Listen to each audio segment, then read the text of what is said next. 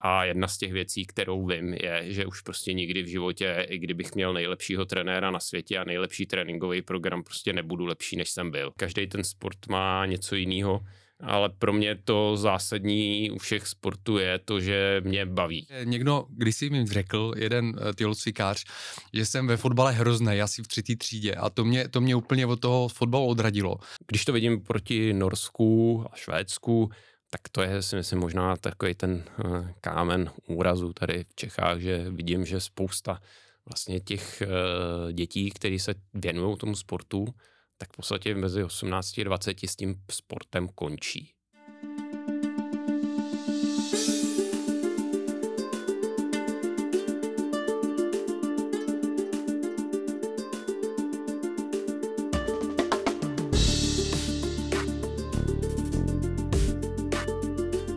Vítejte do dalšího pokračování Athletic Longevity, podcastu o sportovní dlouhověkosti, ve kterém načerpáte svěží elán a inspiraci.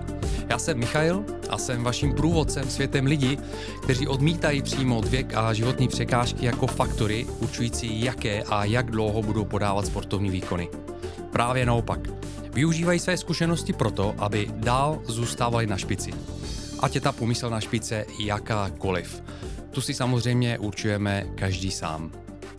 Mým dnešním hostem je Martin Koukal, Martin je olympionik a mistr světa v běhu na lyžích. V dnešní době je trenérem v běhu na lyžích a vede své vlastní kempy a individuální tréninky. O Martinovi jste určitě to hodně slyšeli v minulosti, když aktivně závodil. A já dneska Martina vítám ve studiu a budu si s ním povídat o tom, jak se mu daří dneska a jak se mu daří se sportovní dlouhověkosti. Martina, ahoj, vítám tě. Zdravím všechny. Děkuji moc krát, že si vážil cesty z Liberce eh, do Prahy. Máte to tam hodně zasněžený teďko? Tak sněhu je dost, je to, je to moc krásný. Já jsem byl o víkendu na běžkách a vlastně od čtvrtka, kdy upravili, tak, eh, tak vlastně každý den a je to nádhera. Jak hodně teďko trávíš času na běžkách víceméně? Když je sníh. Eh, eh, no, když je sníh, tak, eh, tak si zajdu, když mám čas a snažím se si udělat čas a v podstatě někde hodinku až dvě prostě si se projet. Uh-huh, uh-huh. Uh, je to už nějakých asi deset let, co si ukončil kariéru, 2014? No, tak nějak, no, takže to bude, to bude to. Jsi pořád, jsi pořád v dobré formě? Jak se cítíš sportovně? Tak uh, slušně. Uh, myslím si, že letos jsem ve větší formě, než jsem byl třeba, uh, já nevím, dva, tři, čtyři roky zpátky, protože jsem od března začal pracovat jako PR specialista a jak jsem začal trávit víc času u počítače, tak jsem začal mít rád běhání a začal jsem běhat a i v rámci pracovních nějakých povinností jsem objížděl eh, běžecký seriál Běhej lesy. Uh, takže uh, na prvním jsem ještě nezávodil, ale od toho druhého závodu toho seriálu jsem vlastně na všech závodil a nakonec jsem na té krátké trasy celkově vyhrál, takže si myslím, že jsem se rozběhal do, do docela slušný, slušný formy. Takže form, forma by byla? Tak já si myslím, já mám jednu výhodu oproti hobíkům nebo tedy těm, těm lidem, kteří začali v pozdějším věku a trénujou, že já už nemám žádnou ambici. Samozřejmě v okamžiku, kdy si dám startovní číslo, tak, tak samozřejmě eh, ten eh, závodní duch eh, toho pořád mám ale jinak jako nemám ambici trénovat nějak nebo ně, ně, někam to hrotit. A jedna z těch věcí, kterou vím, je, že už prostě nikdy v životě, i kdybych měl nejlepšího trenéra na světě a nejlepší tréninkový program, prostě nebudu lepší, než jsem byl. Já mm-hmm. už mhm. jsem za Zenitem, té výkonnosti. Teď je to jenom o tom, že t- jestli ten pokles bude rychlej nebo pomalej. Co tě tím pádem motivuje dneska, Martina? Jakoby postavit se na těch lyžích, chyt si zaběhat? To, že mě to baví to není, já, já na, na to nepotřebuju motivaci, prostě ten pohyb eh, mě baví, proto jsem říkal, eh, že vlastně mám i docela radost, že mě začalo bavit běhání, protože když hmm. to řeknu jako dlouhodobě, já jsem vždycky běhat uměl a běhal jsem velice slušně a velice rychle, ale ten běh eh, nebyl to, co by mě nějak jako extra, extra bavilo. Prostě byly to lyže a kolečkový lyže a kolo, to mě bavilo víc.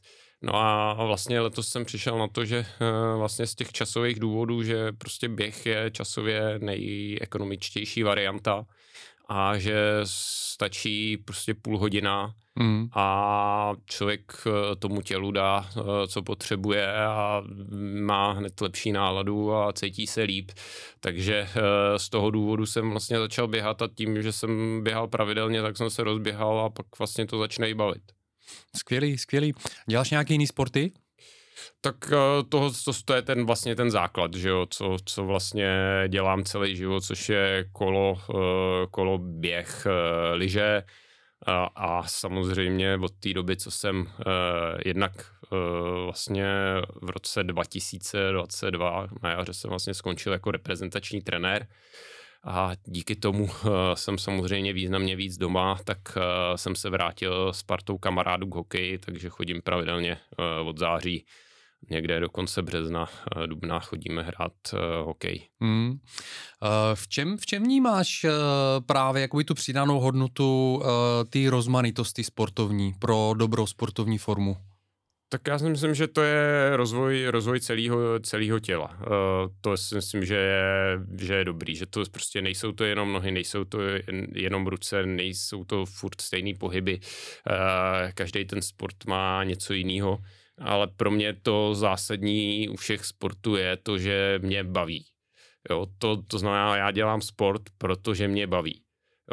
Jo. E, chodím v létě si občas i zahrát fotbal třeba, mm-hmm. což, mhm. je, což je strašně vtipný, protože fotbal mi zoufale nejde a nikdy mi nešel.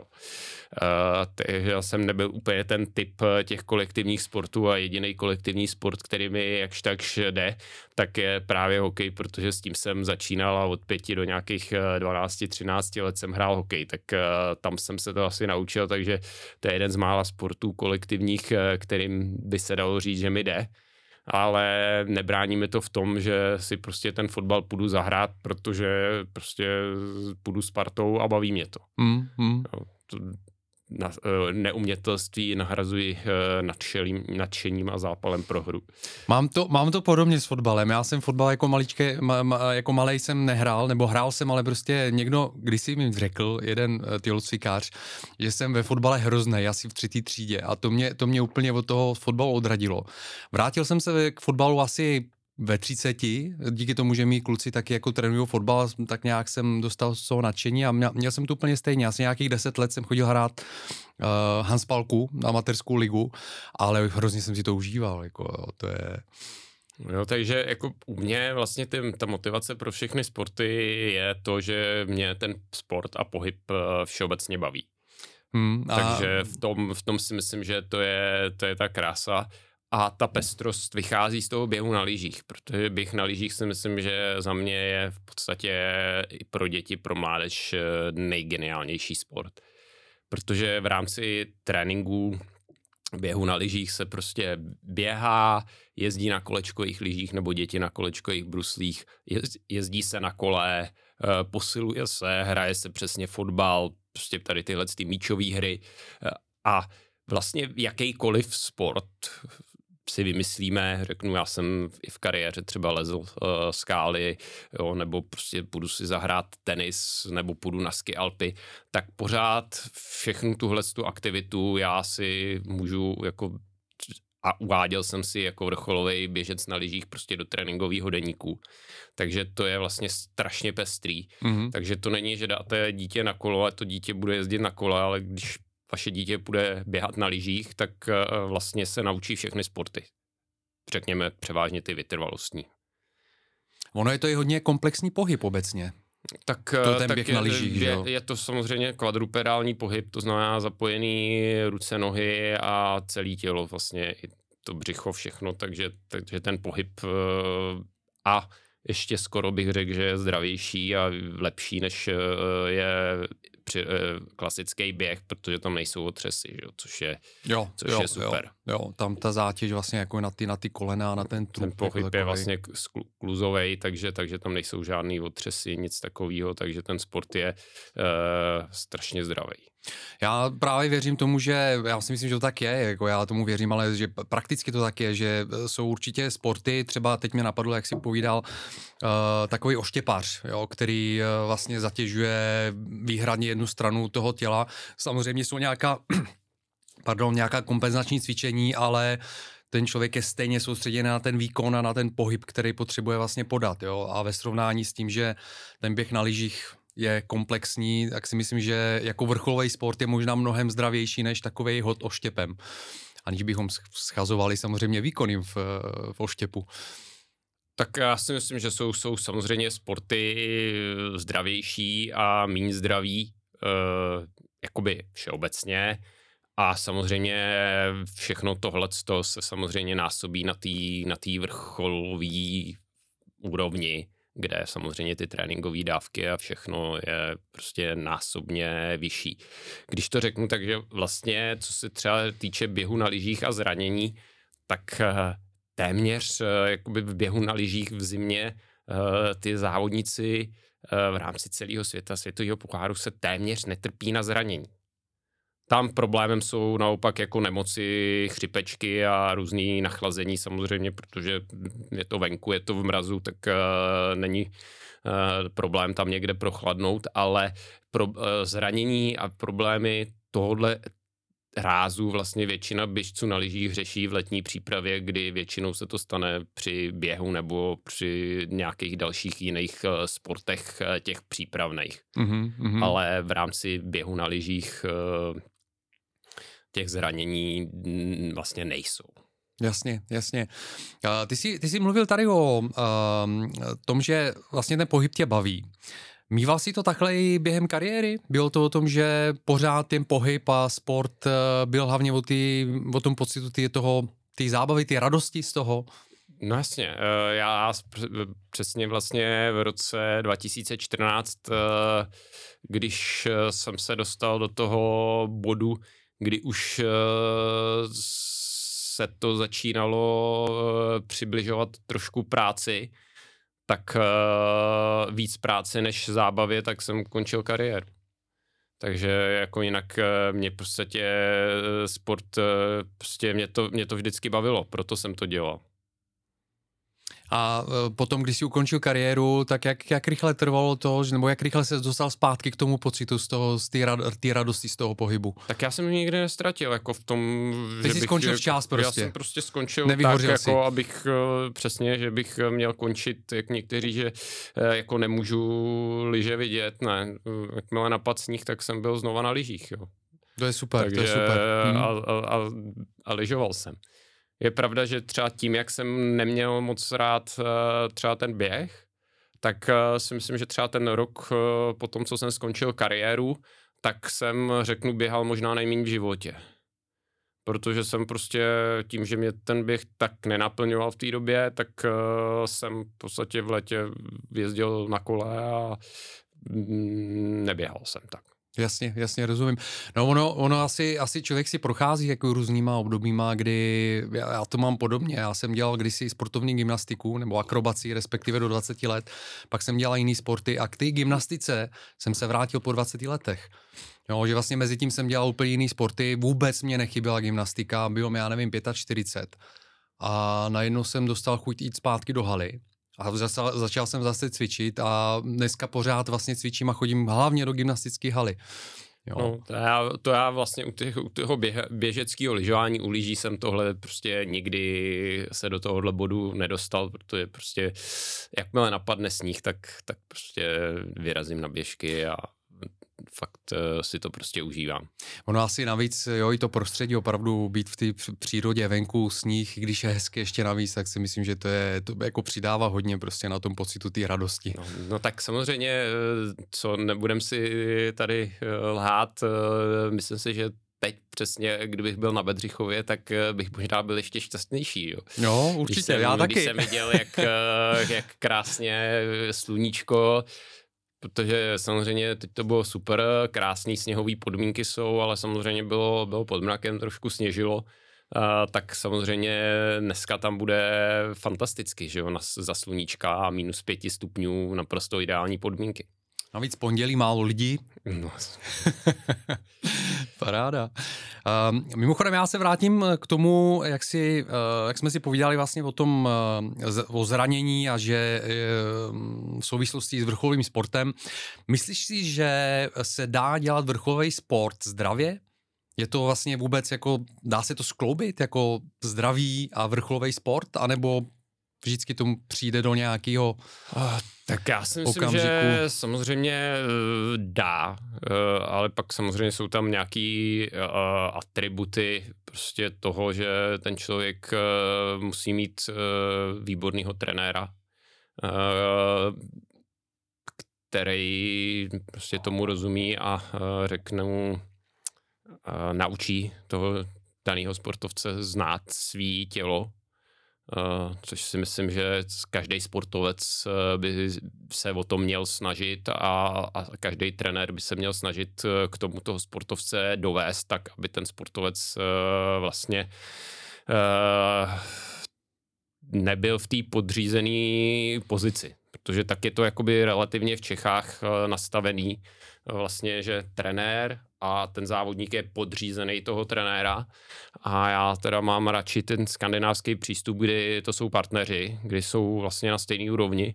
Naopak tam, tam je to tak, že vlastně spoustu těch důležitých nebo ty zásadní rozhodnutí v podstatě rozhoduje ten sportovec ne trenér, to rozhoduje sportovec o, o tom, co bude, jestli bude ještě jeden interval nebo ne, tak prostě konzultace s trenérem, ale to rozhodnutí je vždycky na tom sportovci, tím se vlastně naučí sportovec znát svý tělo a pak si myslím, že když to člověk zná, tak samozřejmě to tělo dává ty signály.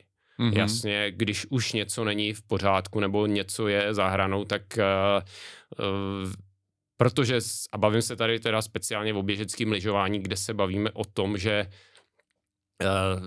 tam není, řeknu, není to sjezdový lyžování, kde udělám drobnou chybu v rychlosti 120 km za hodinu ve, ve sjezdu a, a v podstatě se rozlámu, tak tam samozřejmě tohle to v tom běžeckém lyžování není běžnou součástí mm-hmm, vlastně mm-hmm. jakoby toho tréninku, že tam to riziko nebo to objektivní nebezpečí, řeknu, není, není nijak vysoký, Eh, to znamená, že pak, pak je to spíš o tom eh, přetíže eh, ty zranění nebo problémy, které by se mohly stát, tak třeba v tom lyžování budou z největší pravděpodobností z přetížení.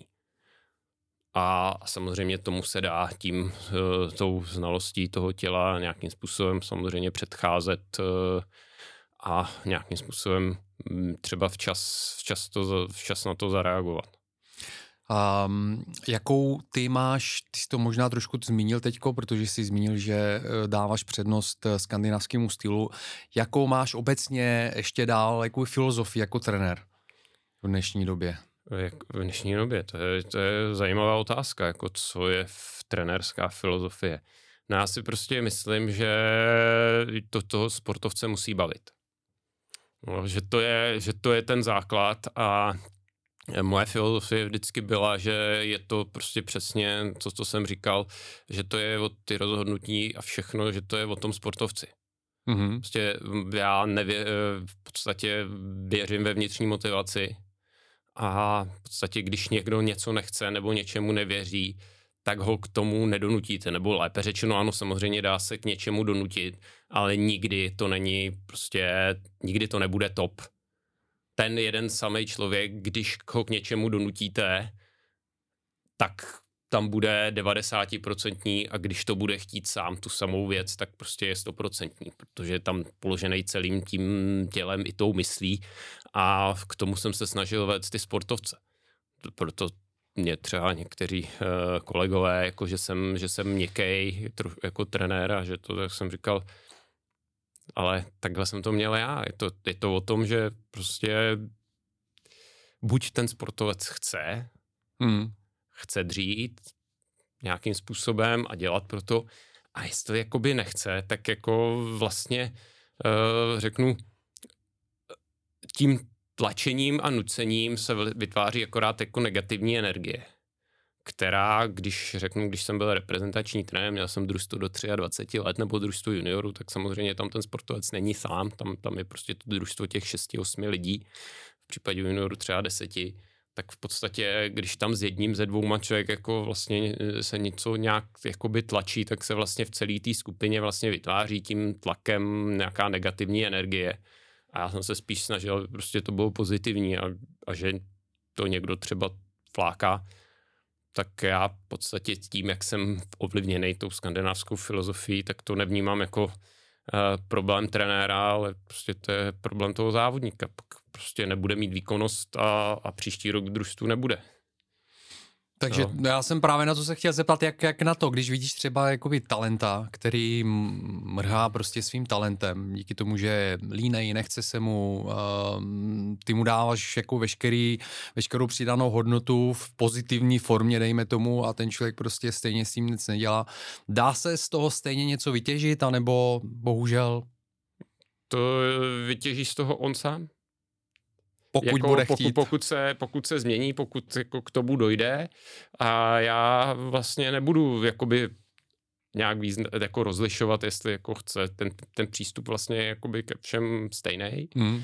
A, a v podstatě ten člověk jako buď, buď to pochopí, protože já samozřejmě i těm sportovcům jsem ukazoval ty tréninkové deníky svoje, i ty prostě to, co se trénovalo a jak jsme trénovali, a v podstatě řeknu v dnešní době hm, stravy Facebooku, Instagramu, tak samozřejmě eh, i ty světové hvězdy, třeba běžeckého lyžování jsou samozřejmě aktivní, dá se dohledat i některé tréninky jejich na stravě.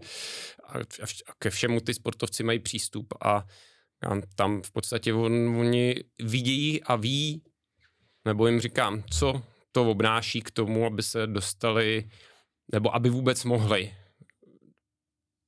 sportovat na té nejvyšší úrovni. To jestli dosáhnete těch výsledků, tak samozřejmě to je ještě složitější, ale vůbec, abyste měl šanci uh, se snažit o ty výsledky, tak, tak prostě to samozřejmě každý sport má něco, co je nezbytný a, mm.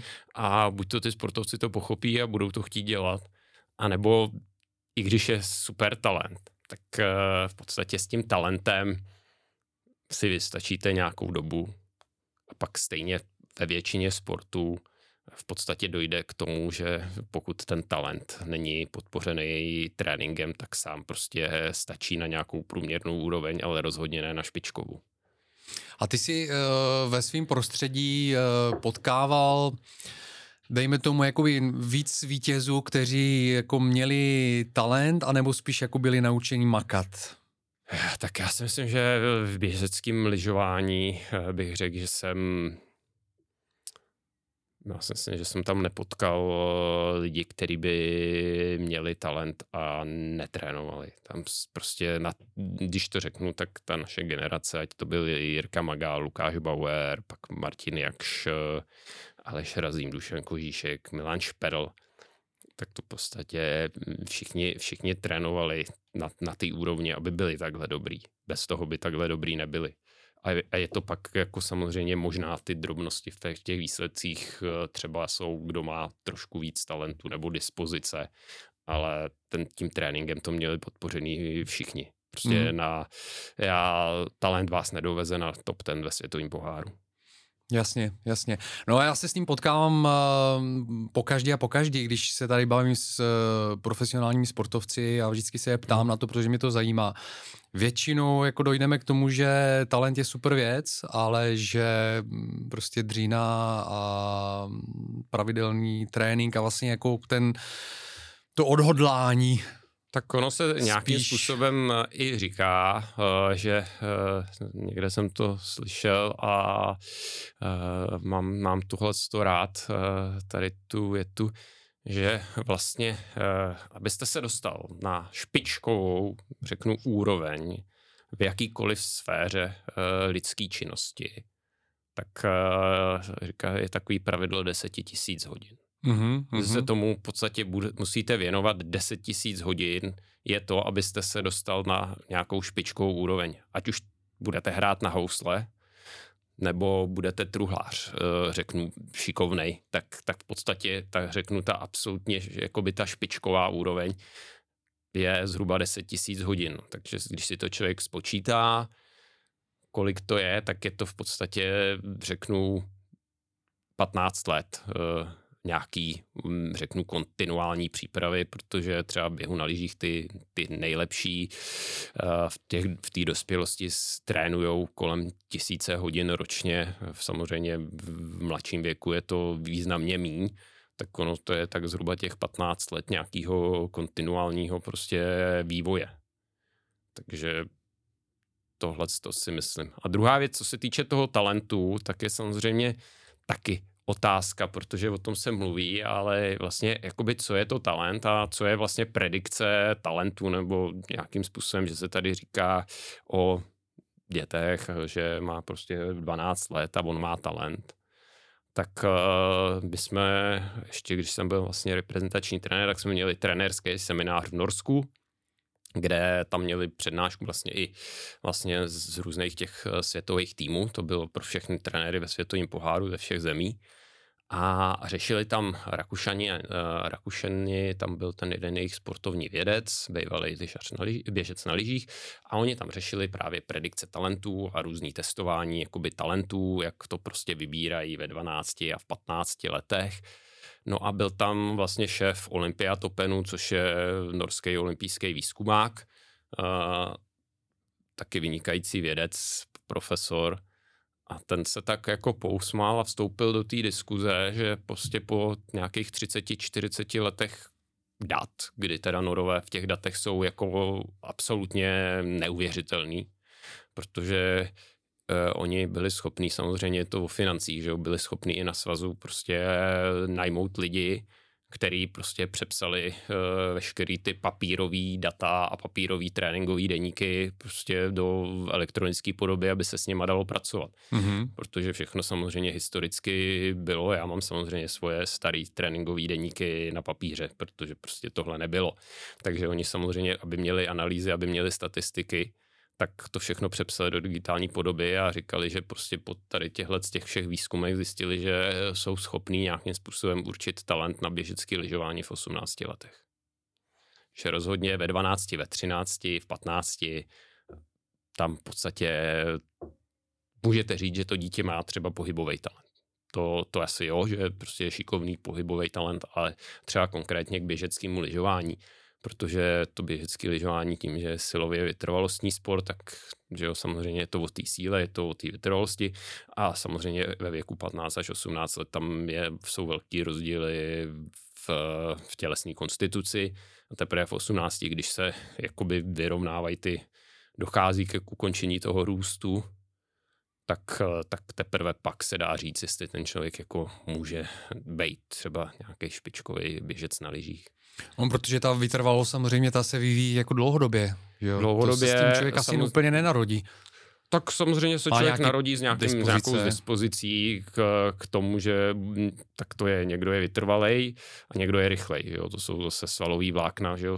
Když, se, když se narodíte uh, se sprinterskými vláknama, tak uh, a to se dá samozřejmě zjistit i biopsí, tak uh, zřejmě z vás uh, světový uh, maratonec nebude. Jako to, tak zase to už je prostě třeba fyziologie, která prostě mm-hmm, tohle mm-hmm. říká.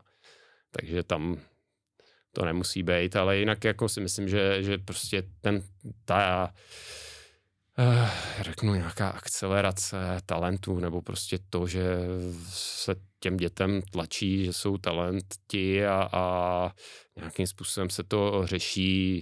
Myslím si, že by se to mělo řešit mnohem míň, že by tam prostě ten základ by měl být uh, pro trenéra mládeže uh, všestranně to dítě rozvinout v prostě pohybové dovednosti a schopnosti tak, aby to dítě prostě bylo schopné ten sport dělat uh, technicky a v podstatě na té vysoké úrovni a vzbudit tu lásku ke sportu. Jo, protože to si myslím, že je všeobecně v těch sportech uh, asi, mm, řeknu, když to vidím proti Norsku a Švédsku, tak to je si myslím možná takový ten uh, kámen úrazu tady v Čechách, že vidím, že spousta vlastně těch uh, dětí, kteří se věnují tomu sportu, tak v podstatě mezi 18 a 20 s tím sportem končí. Jo. A to je vlastně, a přitom ten sport vlastně, když by to řeknu, že ty kluby, tak jak je v podstatě nastavená ta hierarchie, jak by to člověk chápal, tak ty kluby by měly vlastně vychovávat děti, z kterých ty nejlepší se stanou reprezentantama. No ale pokud se budeme bavit o reprezentaci a o vrcholovém sportu, tak to začíná od 18, spíš od 20. Tam mm-hmm. to mhm. teprve začíná, ne, že tam ta cesta končí. Ta cesta by měla vlastně to, že by měla být nastavená, že vlastně, že to není jako ten trenér by měl vlastně vnímat to, že to není já teď trénuju mládež, kterou za dva roky, za tři roky, za čtyři roky předám někam. Že to je takhle jako ohraničený těma čtyřma rokama, co já udělám, tam by ta vlastně ta projekce by měla jako pokračovat, protože já je předám, ale oni by měli pokračovat dál a dál růst někam, kde řeknu v 25 by z nich měli být třeba případně z těch nejlepších nějaký medailisti ze světových soutěží. A nebo já jsem taky zaznamenal to, hmm. že, eh, jak říkáš, těch 18, 19 se to láme i zdravotně, jo? že oni vlastně buď odejdou, protože už je to nebaví, a nebo prostě zdravotně se zlomí, protože jsem tady měl několik hostů, který si prošli nějakou krizí během eh, právě tohohle období, protože dejme tomu do nějakých 13, 14, 15 je to bavilo pak vždycky za sebou měli nějakého despotického trenéra, který to prostě tlačil, protože v těch 15, dejme tomu, ten člověk i hormonálně, i osobnostně se začne rozvíjet, jinak začnou zajímat jiné věci, ale v podstatě díky tomu um, tlaku toho okolí Eh, nic nemění na svým tréninku, protože je hnaný prostě za nějakým výkonem a v těch 18, 19 se to zlomí. A buď ten člověk jako to dokáže překonat tím, že si dá pauzu, změní něco v svým, ve svým tréninku, protože má tu lásku k tomu sportu a k té disciplíně, anebo prostě z toho odejde a už se k tomu nikdy nevrátí. No. Jo, tady, tady si myslím, že je problém a slyšel jsem a bavil jsem se se spoustou lidí. Uh, a celkově, jestli je to otázka systému, což já si to tak trošku myslím, protože těch lidí bylo dost, s kterými jsem se o tomhle bavil, a z různých sportů, že třeba absolvovali sportovní gymnázium s nějakou tou sportovní disciplínou mm-hmm. a vlastně po skončení sportovního gymnázia vlastně ten sport jakoby ukončil tu svoji kariéru, ale jako přestal dělat i ten sport. A že se pak třeba za pět let k tomu sportu zase vrátil. To je v podstatě strašidelný, ne? Když to dítě začne dělat sport s láskou, že ho to baví, tak vlastně bychom dokázali to dít tomu dítěti, to prostě za těch x let prostě toho nějakého našeho systému znechutit tak, že to dítě vlastně jako skončí s tím sportem a nedělá ho vůbec. Baví, ano, bavím se, že můžeme se bavit, že jsou některé sporty, které se jako na amatérský úrovni dělat nedají, uh, což je třeba skoky na lyžích, že to samozřejmě jako mm, celkem chápu, že skokan na lyžích si pak prostě nepůjde jen tak, jen, jen tak cvičně eh, zalítat na mamuta. To jsou prostě sporty, ale, ale v těch ostatních, když to je třeba běh na lyžích, tak, tak si myslím, že tohle je jako, jako výrazně špatně. Že vlastně Eh, já, já moje, to, co vždycky říkám, by mělo být, že vlastně ta komunita sportovní a sportovní kluby a všechno by vlastně měla vla, s láskou pracovat s těma dětma, tak aby v nich vzbudila tu lásku ke sportu a k tomu pohybu. A řeknu, když odmyslím ty reprezentanty a ty medaile, těch pár lidí, kteří tam jsou, tak samozřejmě řeknu, to je kolik, to je procento, dvě, jako řeknu z té základny se stane těmahle. Ten zbytek vlastně v určitý úrovni vlastně s tím vrcholovým sportem skončí a přechází na nějakou amatérskou úroveň. No ale my bychom měli chtít, aby stoprocentně lidí, když se jich prostě zeptáte za dva, eh, za dva roky, za tři roky po té, co třeba ukončili tu kariéru, třeba i jako, že prostě skončili potom gymnáziu, jdou na vysokou školu a jdou prostě se věnovat, eh, já nevím, prostě profesní přípravě. Tak aby vám všichni řekli, že to, že dělal sport A, sport B, sport C, že to bylo to nejlepší, že ten sport je nejlepší, že je fantastický a že to jsou prostě nejlepší vzpomínky a že ho dělá dál, protože to je boží. Tohle by měl být, kromě těch medailí a reprezentantů, vlastně výstup, eh, řeknu, sportovního prostředí za mě. A k tomu bychom se měli snažit dostat. A protože se bavíme o nějakým jako mentálním nastavení, uh, si myslím, uh, v tomhle nebo to s tím souvisí.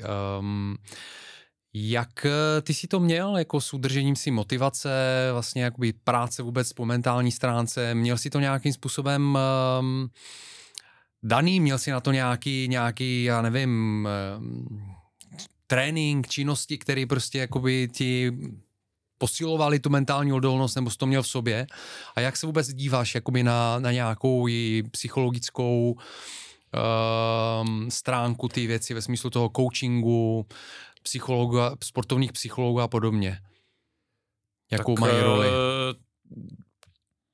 já jsem, myslím si, že někde na slonku kariéry jsem to prostě rok zkoušel nějakou spolupráci vlastně jako s psychologem sportovním nebo prostě s nějakým, řekněme tady, eh, koučem eh, přímo, jakoby tohle, ale jako za mě vlastně nejvíc v podstatě vždycky v téhle funkci vlastně funguje trenér. Prostě to tak je, ten tam je prostě každý den a ten má největší možnosti to ovlivnit a vlastně mě velice pomohl Christerskog, to byl švédský trenér, který jsem měl, když jsem vyhrál mistra světa a vlastně ten pak, i když už mě přímo osobně netrénoval třeba od roku 2005, tak, tak vlastně jsem ho měl pořád jako, jako mentora.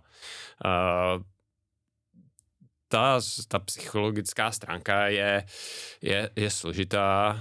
Já sám vlastně nevím, jak bych to popsal, nebo popsal sebe, protože prostě jsem to nějak nějakou významně prostě neřešil. Jo, já jsem ten sport měl rád a já jsem ještě radši, než trénoval, tak jsem ještě radši závodil. Jo, takže já jsem to měl vlastně jako postavený, postavený takhle, takže mě jako eh, to že se mi nedaří na tréninku vlastně nějak jako psychicky vlastně nedeptalo v tom smyslu, protože jsem prostě to furt říkal, to je furt ta příprava.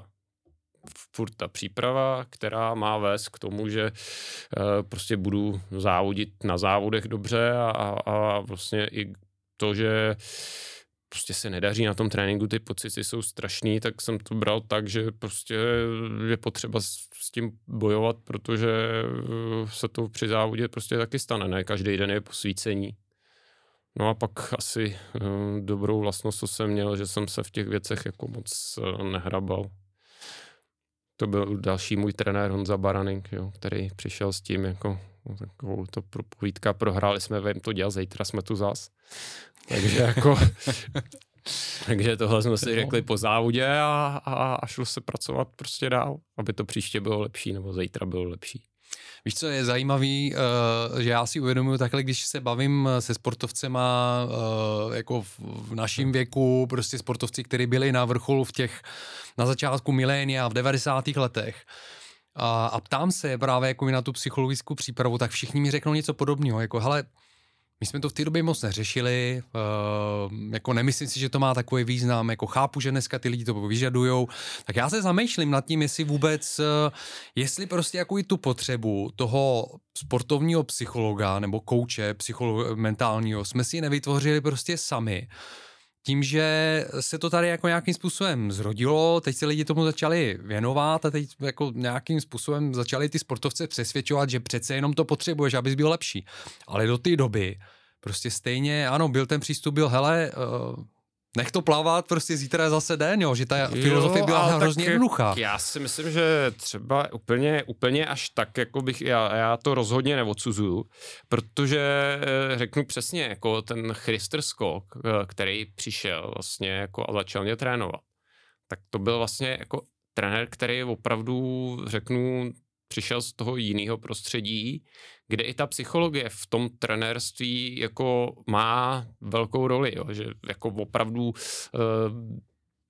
kladou na to velký důraz, jo, není to jako tady v rámci nějakých trenérských škol, nevím, jestli se to změnilo, nebo to, že tam je prostě dvouhodinová přednáška o sportovní psychologii, ale opravdu tam asi v rámci i studia prostě trenérů na to je kladený důraz a prostě ten trenér jako tam nějakým způsobem supluje tu, tu, tu prostě tu psychologii a i on mě to vysvětloval i to, že prostě když byl třeba u švédské reprezentace, tak prostě má, on je trenér, ale má prostě i psychologa, Maněli, mm-hmm. který prostě se s nima bavil a ten psycholog prostě pak jako třeba prostě eh, korigoval prostě toho trenéra v tom, jak eh, v jakých eh, situacích kterému vlastně třeba sportovci přistupovat, protože je to, řeknu, je, je to třeba to třeba sledovat i v tréninku, já jsem se o to nějakým způsobem snažil, protože má,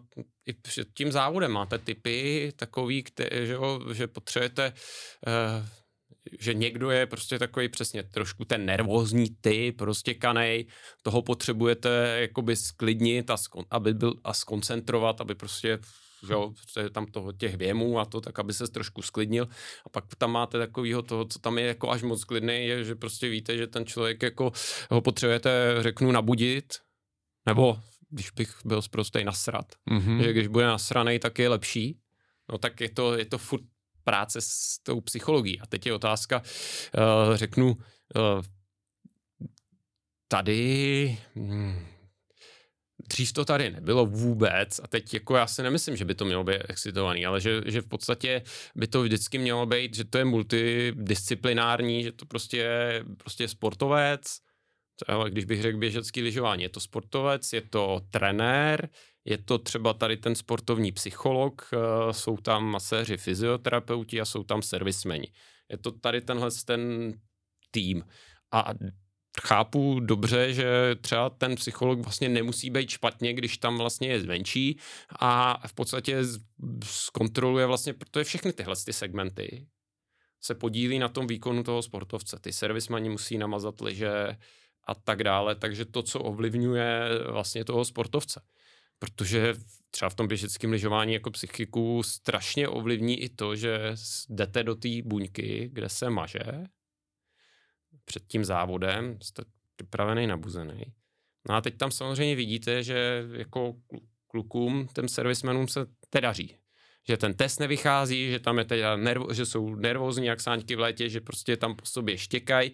A samozřejmě vy už víte, v okamžiku, kdy tam vstoupíte a vidíte tu atmosféru, tak víte, že něco není dobře. Mm-hmm. A že, že samozřejmě to něco se týká těch lyží, který dostanete před startem a máte na nich jet.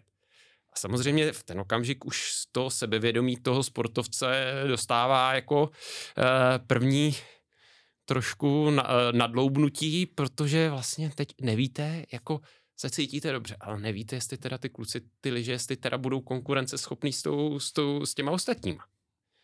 Až je dostanete na ten starý, jestli to stihnou, jestli to zvládnou. Jo, takže, takže vlastně i takováhle dynamika tam vstupuje a, a prostě myslím si, že, že by že to je postup, posun, jak prostě s tím pracovat. Hmm, hmm. Ale to, že řeknu, že bych viděl v tom, že každý sportovec uh, musí mít eh, psychologa nebo každý tým, já si myslím, že, že to je v podstatě na, eh, že, by se, že z mýho pohledu by to mělo být o nějaký spolupráci a o trenérech. Řeknu, ten psycholog by měl být ten trenér. A řeknu, tady ta sportovní psychologie a opravdu řeknu, hej, ten coaching a mentoring si myslím, že prostě od, eh, řeknu, od dospělého věku na úrovni prostě reprezentačních družstev nebo prostě nějakých světových soutěží. Myslím si, že eh, jinak je to jako asi skoro zbytečný. No tam je, tam je, pak se nabízí otázka, samozřejmě, já spíš já se tě ptám, um, jako ze svého pohledu, do jaké míry nebo jaký poměr, eh, dejme tomu nějakého nevyužitého potenciálu, eh, je pro toho vrcholového sportovce někde právě na tom vrcholu té kariéry jako po té mentální stránce, jo? že vlastně dejme tomu, já nevím, využil si veškerou svoji schopnost a, a talent a teď zůstává tam nějaký procento toho neotevřeného potenciálu, který je v hlavě. A teď, a teď je otázka. Je, Aha. je neotevřený jako to je, to je to, že vlastně řeknu, říká se, že hlava dělá jsou takový ty diskuze, já nevím, 10, 10 až 20% výkonu prostě je, je v hlavě. Jo. A teď je otázka. A samozřejmě můžu mít sportovce, který je nějaký trémista, jo, jako který se prostě na těch závodech prostě složí nebo při těch důležitých momentech. Můžeme třeba v tenise to vidíme dost často, že jo, prostě přijde... Takový ty tréninkový typy, jako jo, že na no, tréninku je no, výborný. Že, jasně, na tréninku prostě konkurenceschopný, na závodech prostě pak ten výkon třeba nepodá a, a víme, že prostě, nebo řeknu, v tenise to bývá vidět prostě rozhodující nějaký okamžik a prostě teď to tam začne ta hlava pracovat a, a prostě dochází tam k nějakým kolapsovým stavům, prostě prohraju z matchballu a tak dále. Tak, eh, protože na matchball dám dvě dvoj chyby, jo, OK, a pak už se to se mnou veze. Jo, takže, takže samozřejmě tohle to jsou věci, s kterými by se mělo pracovat. Ale pokud vlastně ten člověk jakoby opticky ne, nejeví jako žádnou, řeknu tady tuhle tu, řeknu nějakou disbalanci nebo něco, tak je otázka. Jako, a co když on využívá všechno? Co když jako začne pracovat s psychologem a ono se vůbec nic nestane? Jo, že, že vlastně to já nevěřím tomu, že je to samospásný. Že si myslím, že pro určitý lidi to vlastně jako je velice důležitý a velice přínosný. Ale jako řeknu to svým způsobem, já jsem uh, vlastně uh, začal pracovat a pracoval jsem chvíli s tím psychologem v okamžiku, kdy jsem prostě jsem měl nějaké potíže a úplně to nebylo ono. A nějakým způsobem se mi nedařilo. Protože jsem si uvědomoval to, že tam prostě někde něco nefunguje, jo, No a když to začalo fungovat a zase to fungovalo, tak jsem vlastně jako pak přestal a fungovalo to. Tak znamená, že řeknu, byla to, byl to pro mě nějaký nápravný, nápravný okamžik, nebo prostě potřeboval jsem něco spravit. A teď pak je otázka i to, že jsou, ty, že jsou i věci, že může být ta negativa na druhé straně. Ten člověk je úplně v pohodě a začnete řešit vlastně psychologii a, a vlastně najdete problém nebo začnete řešit problém tam, kde problém není. Jasně, jo, jo, jo, jo, jo takže tohle já bych vlastně, říkám, pokud ten sportovec je uh, akor, vlastně vůbec bych to neřešil u sportovců prostě do 18 let, tam si prostě mají ty děti, si mají hrát a má je to bavit. Pokud je ten sportovec dobrý a šťastný, tak jestli jako zrovna teď je na tom závodě takovej nebo makovej, je vlastně jedno to dítě by se mělo naučit, eh, já si myslím, že by se mělo naučit nejenom vyhrávat, ale i prohrávat, že to prostě k, k tomu patří, nejenom ke sportu, ale k životu všeobecně a že si myslím, že to je obrovský benefit, který si ty sportovci, který nějakou dobu ten sport prostě dělají na, na nějaký úrovni, i ty klubový, prostě i ty děti nesou do života. Prostě prohrajou, soupeř byl lepší, ale můžu jít a když budu pracovat líp, tak příště vyhraju. Nebo příště ho porazím, toho někoho. A že se vlastně ukazuje to, že vlastně je to i o té práci zatím a že to prostě přináší vlastně tak, jak to přináší život. Jo. A že to je benefit a že vlastně z tohohle pak jako tam si myslím, že ta psychologie, že to je v podstatě nadbytečný, že tam přinášíme problém, který by tam vlastně být neměl a a pak samozřejmě ty psychologové, sportovní, mentální věci by prostě měly řešit to, kdy se hraje o setiny, desetiny a body eh, v rámci světových pohárů, mistrovství světa a olympiád, kdy o něco jde. Protože jinak je to pořád prostě zábava a hra Jo, sice se z toho stal show business, ale jako takhle. No asi je to o tom nějakým citlivým přístupu, jo? jako asi je to hodně individuální a právě já jsem narážel na to na začátku, když jsem říkal, že Uh, spousta těch uh, bývalých profesionálních sportovců, se kterými mluvím, tak uh, zmiňují, že prostě toho psychologa neměli a že to nepo, nepovažují za potřebný.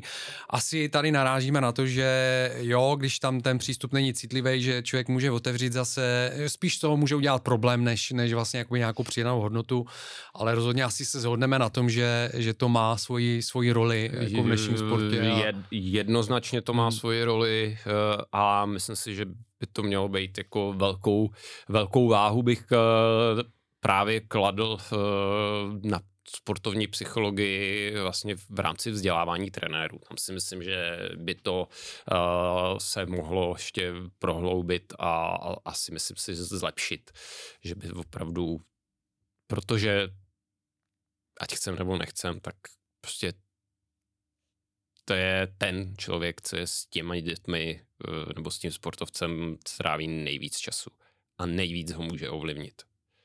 To je prostě tak, jako je rodina, tak, tak prostě pak je trenér.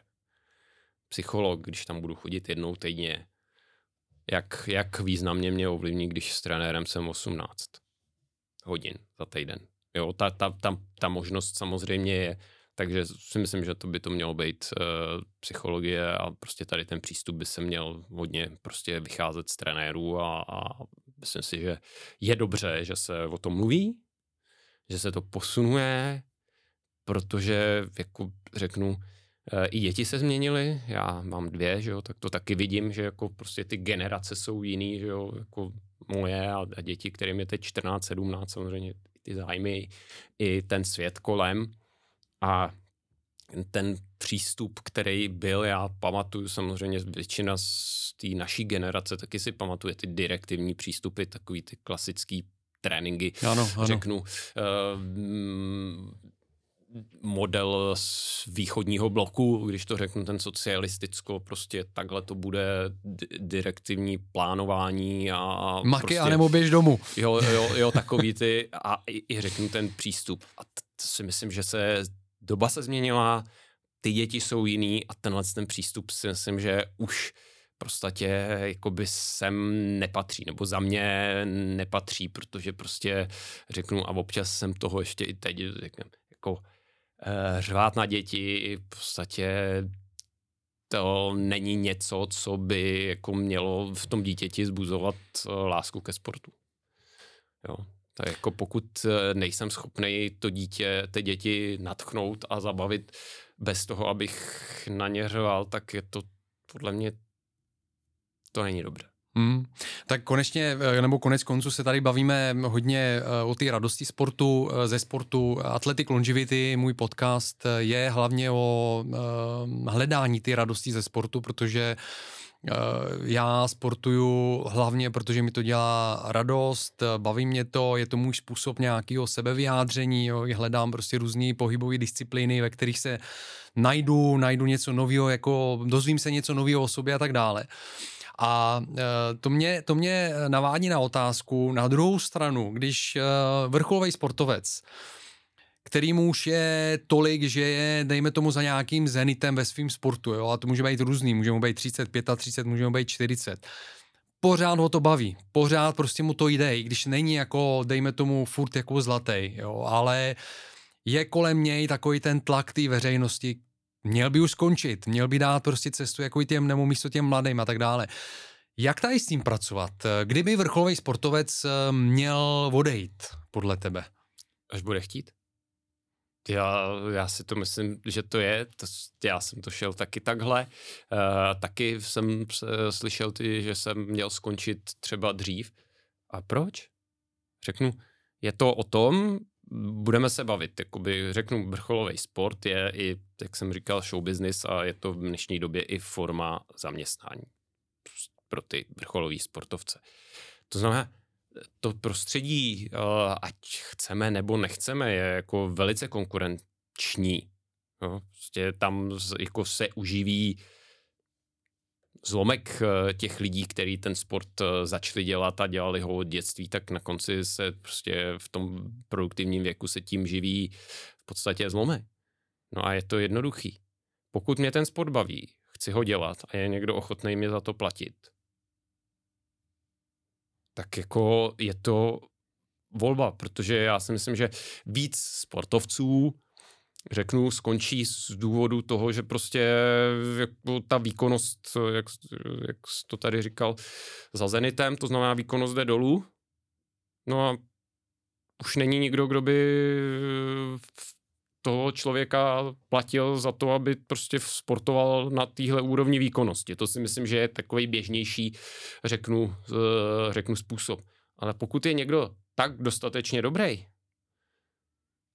já nevím, jsou to hokejisti, tak jako Jarda Jager, samozřejmě tam už je to teď specifický v tom smyslu, že, že samozřejmě uh, on je šéf, šéf klubu, jo? to znamená, že sám, že, že sám sebe si uh, platí nebo neplatí, to už je jako, je, by jedno.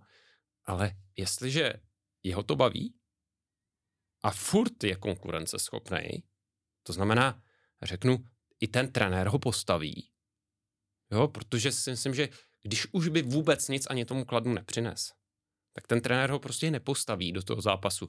To, to, že ho postaví, tak vidíme furt, že tam prostě nějakým způsobem je schopný plnit nějakou roli, kterou mu ten trenér dá a plní natolik, řeknu slušně, že prostě tam může hrát. Takže já si myslím, že tady to jako by mělo být osobní rozhodnutí každého, každého sportovce. Kdy skončí a prostě za jakých podmínek. Jo, ale řeknu tuhle tu je to privilegium, ale pár lidí. Já si myslím, že většina z těch sportovců prostě skončí, protože uh, třeba zranění, anebo pak uh, prostě to, že už ta výkonnost není taková a už prostě vám to zaměstnání vlastně nikdo nedá. Jo, jo, jo. To, to si myslím, jo. že, že je to. A, a ty další, a těch pár, co jsou prostě na úrovni, tak prostě řeknu, teď, jako to je, to je přesně to očekávání veřejnosti a řeknu umění a neumění prohrávat. Jo, protože pokud budu pořád vyhrávat, pak už sice vyhrávat nebudu, budu jezdit do desátého místa, tak veřejnost proč to dělám? No ale co když je to to, že mě to baví? Že to není jenom o těch závodech a o těch medailích, ale je to, je to o tom celém životě. Životním prostě to, že mě baví prostě dělat ten sport, denně trénovat a celý ten životní styl mě baví, tak prostě to dělám. Tak prostě můj bratr hraje hokej, uh, tak uh, hrál extraligu a taky mu říkali, proč šel hrát do první ligy. Brácha říkal, protože mě to baví, protože chce ještě hrát. Prostě tak jednoduchý to je. Jo, jo, Jo, vnímám to podobně. Mě mimochodem uh, se, se připomněli, uh, nebo vzpomněl jsem si na uh, slova uh, Petra Svobody, kterého jsem měl v podcastu, uh, překažkáře, atleta. Ten je taky, ten bojuje, bojuje vlastně jakoby s tím uh, taky jako tlakem toho okolí, protože já bych, abych to nepopletal, ale myslím, že teď mu bude asi 37. A ten říkal, hele, uh, já budu závodit do okamžiku, kdy prostě budu vědět, že tady v té republice není, kdo by mě porazil. Jo, že on prostě jakoby na tom vrcholu pořád, jakože poráží, poráží ty svý souper, soupeře tady v Čechách. Uh, a říkal, když se, když se objeví někdo, kdo mě porazí, tak budu vědět, že asi je na čase, abych odešel. Jo. A to je jako jedna věc, o které, kterou si zmínil. Ta druhá věc je, ano, pořád eh, cítím, že já na to mám. Pořád eh, mě to baví, pořád jsem, dejme tomu, nějakému top 10, co znamená, že v nějakým týmovým, v týmovým prostředí můžu něco přinést tomu týmu, tak proč bych měl jako, proč bych měl odcházet, jo? Protože mi 30, nebo protože je mi 35, protože, no. a, a protože tady v tomhle tom sportu zrovna je, se říká, že se, že se dělá do 30, tak když budu v 35, tak, tak jsem prostě výjimka a, a vlastně co tady dělám, je to Když, když jenom když si to poslechneme, tak to zní úplně... No je to, je to strašný, protože já si myslím, že obecně tady, a ty jsi to hmm. zmínil, eh, že tady narážíme, narážíme obecně jako na vnímání toho věku. Uh, jako, v, jako v naší společnosti. Jo. A to je velký téma pro mě v rámci podcastu. Um, já jsem, mě, mě je 50, jo, a vlastně cítím se pořád, já když se, když si odmyslím ten věk, tak já jako mně připadá, že já nevím, je mi 20 pořád, jako jsem, jako, no, nebo takhle tak se cítím, jako víš, jas, jako psychicky, myslím. Já jako, se jo. cítím taky, jako samozřejmě vizuálně už si všimnu, že, že mám třeba šedivý vousy, uh, tak, uh, jako, tak uh, to, to si člověk všimne a pak jako samozřejmě si hodně člověk všimne, to člověk má pocit, že vypadá furt stejně, pak se podívá někde na nějakou fotku a říká, zjistí, že, že jako, že úplně ne Protože ono ty změny, jako když se vidíte každý den v tom zrcadle, tak vám to tak jako nepřijde, protože pak, když se podívá na fotku, tak jako asi se něco už událo. No a nejvíce člověk uvědomuje to, že ty děti stárnou. Že? Já jsem furt stejně starý, akorát děti mám čím dál tím starší. Že jo, ne, ale já v tom vidím jako opravdu takovou životní moudrost, no.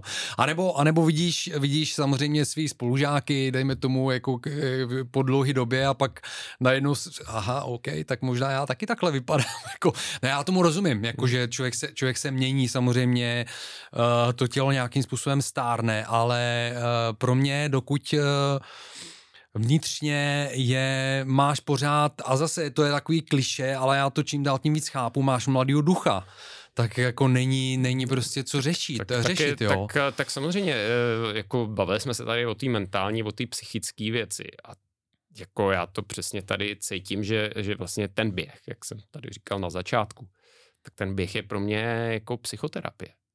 Já jsem v podstatě začal běhat, začal jsem to mít rád, Protože vlastně, když jsem seděl 6-8 hodin u počítače, no tak jsem vlastně zjistil, že jsem vyšťavený. A ten běh prostě je to, že mi to prostě pomáhá. Že vlastně ta, ta fyzická činnost pomáhá i tý mentální, že prostě se člověk jde, vyvětrá si hlavu, proběhne se a zjistí pak, že, že i ta práce mu jde líp od ruky u toho počítače, nějaký to myšlení. Takže v podstatě nějaký ten historický jeho to kalokaráci a prostě spojení těla i, i ducha, té mysli, že prostě je důležitý. Že to prostě funguje spojená nádoba. To znamená, když se starám o tu fyzičku, tak samozřejmě budu svěžejší, budu mít víc energie a budu třeba i výkonnější mentálně. Jo, že to prostě je a samozřejmě pak eh, je dobrý, když to prostě vydrží člověk celý život. No a to mě navádí na otázku, co ty si teďko uvědomuješ, že si například dělal dobře během své profesionální kariéry, uh, proto abys, i nevědomně v té době, jo, ale zpětně, když to hodnotíš, proto abys dneska uh, byl v dobré formě, mohl bys mohl vlastně jako dělat ty sporty, které děláš a mm, jako uh. nestěžoval si na žádný bolístky. Bavili jsme se o té specifice toho sportu samozřejmě, ale když si tohle to odmyslíme.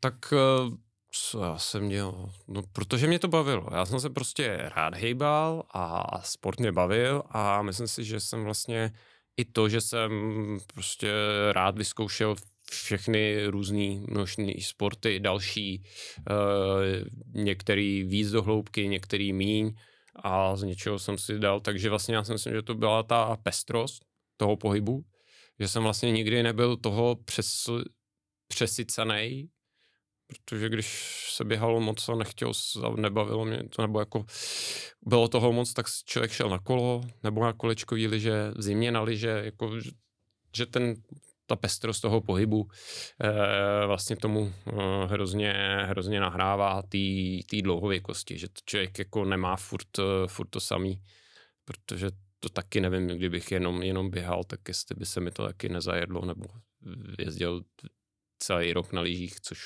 řeknu, e, někdy jsem, jsem byl roky, kdy jsem byl 12 měsíců v roce v každém měsíci na, na lyžích a, a stejně mě to bavilo.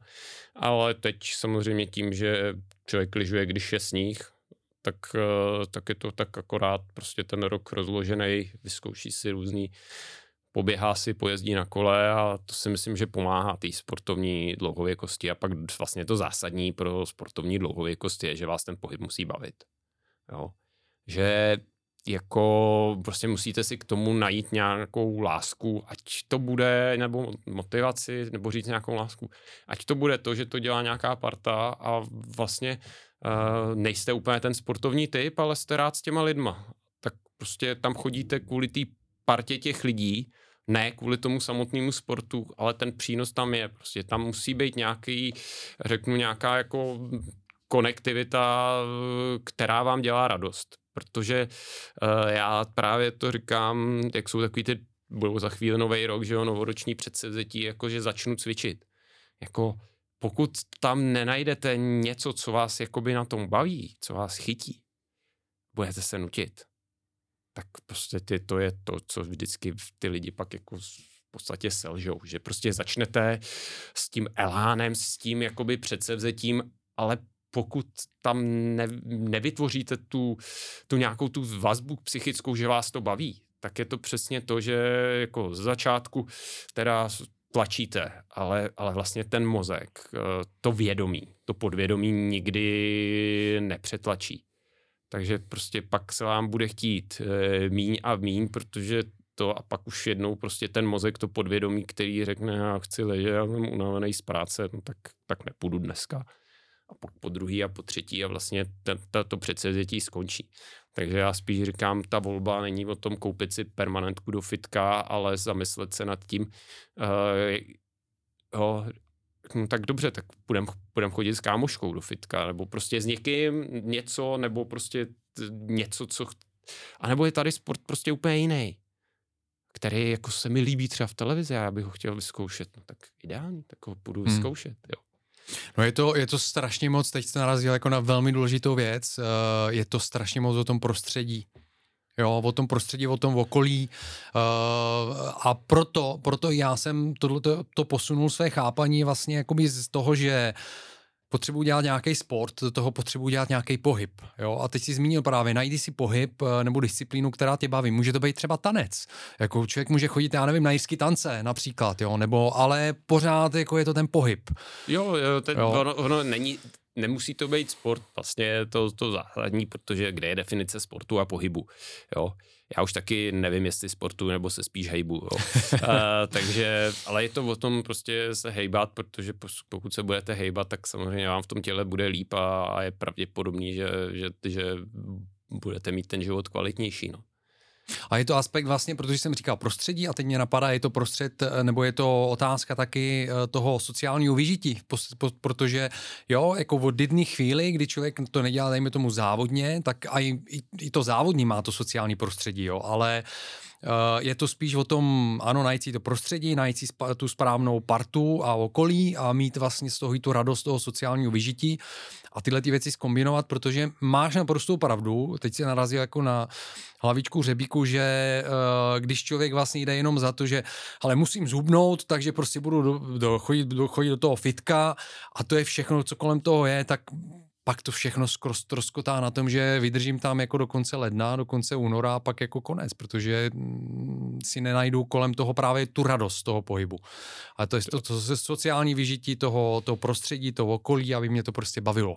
No a právě to nemusí být ani to fitko, že? To, ten sport, jakože to vlastně nemusí být. Eh, žádný mainstreamový pohyb, nebo to prostě, nebo mainstreamový sport a může to být jakýkoliv hejbání, vlastně i procházka je pohyb, e, prostě na čerstvém vzduchu něco, ale prostě myslím si, že e, by to člověka nějakým způsobem mělo bavit, že prostě tady to donucení e, vnějšíma okolnostma, nebo tak, že by se to mělo, to je, já tomu prostě nevěřím jako člověk tam musí najít uh, něco v sobě. Proto vždycky říkám, eh, když někdo jako poradí, říkám, ale dělej to, co tě baví. Najdi si něco, co tě baví.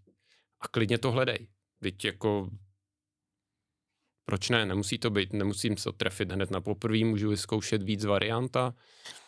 Mm, jedna mě, mě natchne, nebo mě natchnou ty lidi, kolem, který, který se kolem toho pohybují a a budu mít prostě zábavu. Jo, jo, jo, přesně tak. A, a, a, a, a, ten, a k tomu je ten přínos, řeknu, zdravotní nebo fyzický kondice jako benefitem. To je ta přidaná hodnota vlastně tady k tomu. Jo, jo. A teď si říkal ještě e, další zajímavou věc, e, to, že člověk by se neměl právě bát zkoušet nové věci. E, takový to ustrnutý do toho, že je mi, dejme tomu, jsem dospělej, tak uh, bych neměl dělat jako nějaké věci, které prostě jako spíš jdou jako k dětem, k teenagerům. Třeba jezdit na skateboardu, jo, nebo si vyzkoušet prostě longboard, nebo já nevím, možná, já jsem lyžař, jo, jako nikdy, nikdy jsem do teďka si nevyzkoušel snowboard, protože furt jsem říkal, hele, já mám rád ty lyže, ale proč jako nejít nevyzkoušet si ten snowboard, jo, nebát se zkoušet ty věci, které možná jako vám nepřipadají normální do vašeho věku, A tak třeba já, jako tak, najdete, tak já taky najdete... si myslím, že jsem jako, já jsem vyzkoušel i snowboard, že jo, a prostě bylo to tak, že Radek jak Jaroš, vlastně to je můj kamarád, tak horolezec, tak jsme jeli někde na jaře prostě do Rakouska a Radek snowboarduje. Radek nejezdí na, na sjezdovkách, jezdí na prkně. No, tak jsem si vzal prkno, prostě vyjeli jsme lanovkou nahoru, tam jsem se prostě zapnul do prkna, skutal jsem se jednou dolů po druhý a pak už jsme jezdili. No, tak jako prostě a nikdy předtím jsem na prkně nestál a prostě rovnou jsem jel na prkno do Alp. Ale že jsem si sebou vůbec nebral, jak někteří třeba říkají, no, že by vyzkoušeli a že si vemou obojí. Jsem říkal, přece nebudu jako jezdit na lyžích uh, s Radkem, co jezdí na prkně, tak chtěli, takže jsem prostě šel rovnou na prkno. Jo, tak prostě to, to je přesně zkoušet a, a teď jsme pořád děti. Přesně tak, přesně tak to vnímám. Tak uh, já vím, co letos, uh, letos na horách vyzkouším. Doporučuji, bez sranda. Stoprocentně, stoprocentně. Já tu, já tu legraci z toho sportu mám hrozně rád. Eh, přesně, přesně to je ono. Já pořád zkouším nové disciplíny, protože mě to hrozně baví to objevovat. A dostávat se do nového prostředí. Jo? A teď jsem začal před nějakými dvěmi měsíci chodit na capoeiru, což je vlastně věc, která mě hrozně dlouho lákala. Nikdy jsem se k tomu nějak jako nedostal. Věděl jsem, že to přijde. Teď to přišlo a teď jsem objevil úplně nový svět. Jo? Jakoby ty lidi, to, to, to je, zatím je ta brazilská kultura, že jo? tam vlastně ten zakladatel té školy je Brazilec, takže navíc i na těch tréninkách, jak mi říkal někdo známý, říkal, ale tam se naučíš prostě i tu portugalštinu nebo spousta portugalských výrazů v portugalštině, protože všechno tam je, jak máš třeba v aikidu a v japonských hmm. umění, bojových umění všechno je japonský nebo čínský, tady je to všechno brazilský, takže najednou úplně nová kultura, nové prostředí. Jo, a to je to, na co, co mě na tom jako hrozně baví. Jo, já si myslím, že je jakýkoliv pohyb, který, který vyzkoušíme, tak je, tak je fajn. Martine, eh, na závěr bych se tě zeptal na pár věcí ehm, právě obecně kolem toho sportu, když se zamyslíš zpátky jakoby na tou svojí kariérou. Eh, co ti, co ti sport do života dal, co ti přinesl, co ti na druhou stranu vzal? Mohl bys to nějak takhle filozoficky jako zhrnout? Tak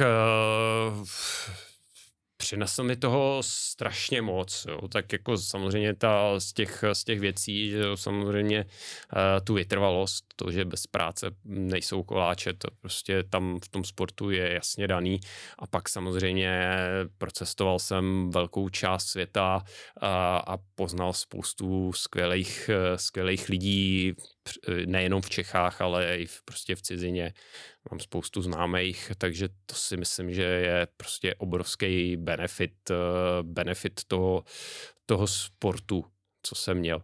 Pak samozřejmě, co se týče třeba negativa, tak v rámci běžeckého lyžování tím, že samozřejmě uh, ta zima tady je kratší a ta vrcholová úroveň, že jo, když se bavíme, tak už světový poháry 14 dní jedou, to ještě tady nebyl sníh, tak to bylo prostě 150, 180, někdy 200 dní v roce na cestách, takže samozřejmě jakoby udržování nějakých kontaktů kamarádských a dalších eh, vlastně tady eh, si myslím, že, že bylo složitý, takže vlastně já po skončení kariéry si spíš zase buduju tu síť eh, těch známých nebo kamarádů, že jsem vlastně, protože v průběhu toho vlastně se to vlastně dost přerušilo, protože hmm. prostě nejste v kontaktu.